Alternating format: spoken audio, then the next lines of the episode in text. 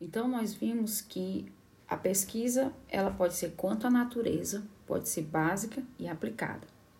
Quanto aos objetivos, a gente viu que ela pode ser exploratória, descritiva, explicativa e ela pode também ser experimental, certo? Quando a gente fala quanto aos objetivos, nós estamos falando que, por exemplo, é, dentro da ciência, né, dentro da área de sistemas, né, dentro da engenharia, ela tem também é, os seus percursos metodológicos próprios da área que muitas vezes não cabe na área da educação, não cabe na área da licenciatura da computação, na licenciatura da informática, muitas vezes não cabe nos sistemas de informação, né? Então, assim, quanto aos objetivos da nossa metodologia, da nossa pesquisa, ela pode ser exploratória, como eu falei, é, e pode ser descritiva. Professor, como assim descritiva? A minha pesquisa dentro dos meus, dos meus objetivos, quando eu quero, por exemplo, é, quando eu quero, por exemplo, mostrar as dificuldades é, é, na área da informática, hum, dentro do ensino de alguma coisa, né? Eu, eu quero mostrar, por exemplo, é, a falta é, do ensino de robótica nas escolas, o valor disso aí e tal. Tô dando um exemplo bem geral aqui na minha cabeça.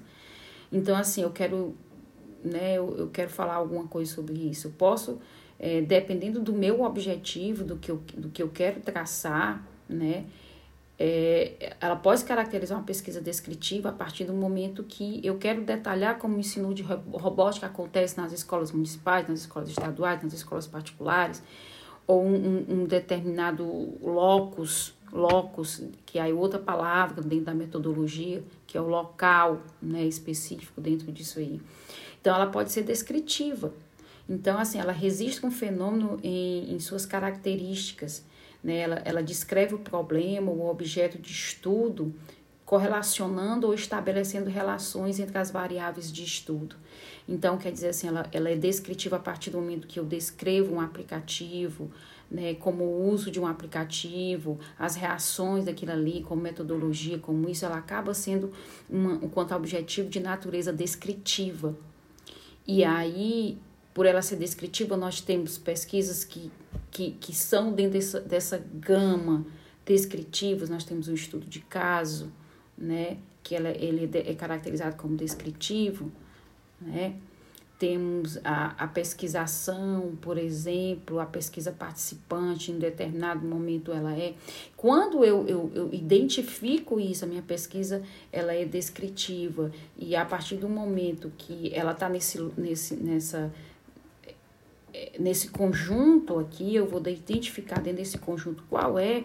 Quando eu digo que ela é um estudo de caso, eu vou, eu vou atrás de saber como se desenvolve uma pesquisa de estudo de caso. Aí eu vou pegar o IN, por exemplo, posso pegar outro. Mas o IN, ele diz é, é, como acontece alguma coisa, o que acontece, como acontece.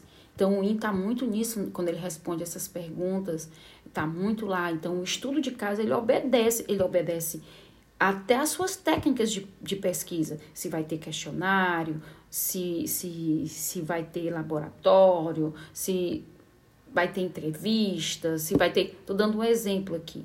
Então, assim, quando eu digo que é um estudo de caso, vou pegar um livro de estudo de caso que vai me dar os passos.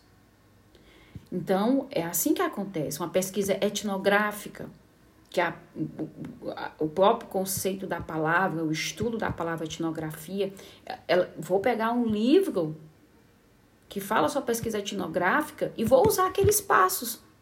Porque se eu não usar aqueles passos, é, aquelas técnicas e tudo, ela, ela tá fugindo da sua característica.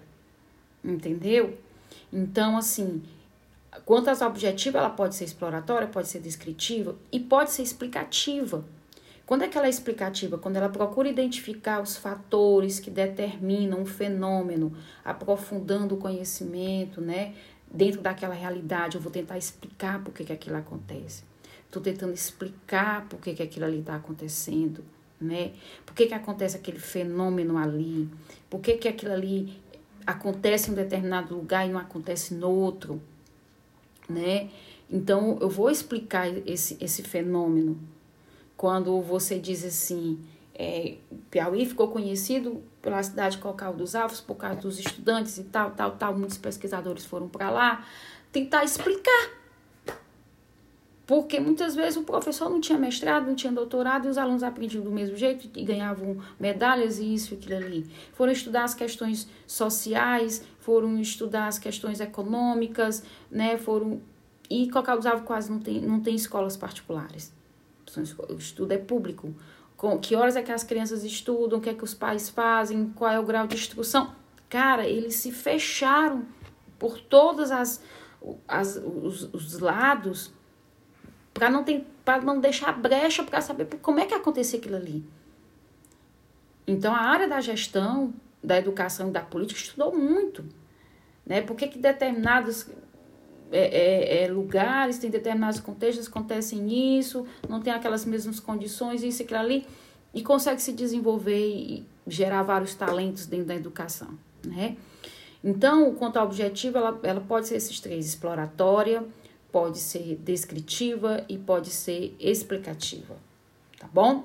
Então, o nosso outro ponto a gente vai ver, é, mas eu acho que a gente vai ver agora o nosso o próximo ponto, é quanto à minha abordagem. A minha abordagem da minha pesquisa ela vai ser o que? Quantitativa, vai ser qualitativa ou eu vou usar as duas? Então, quando é que ela é qualitativa, a minha abordagem? Qualitativa quando eu apresento a qualitativa, desculpa, quando eu atribuo ao fenômeno significados, suas, né, com suas características, com as minhas interpretações, com as análises, né, dentro daquilo que do meu percurso metodológico.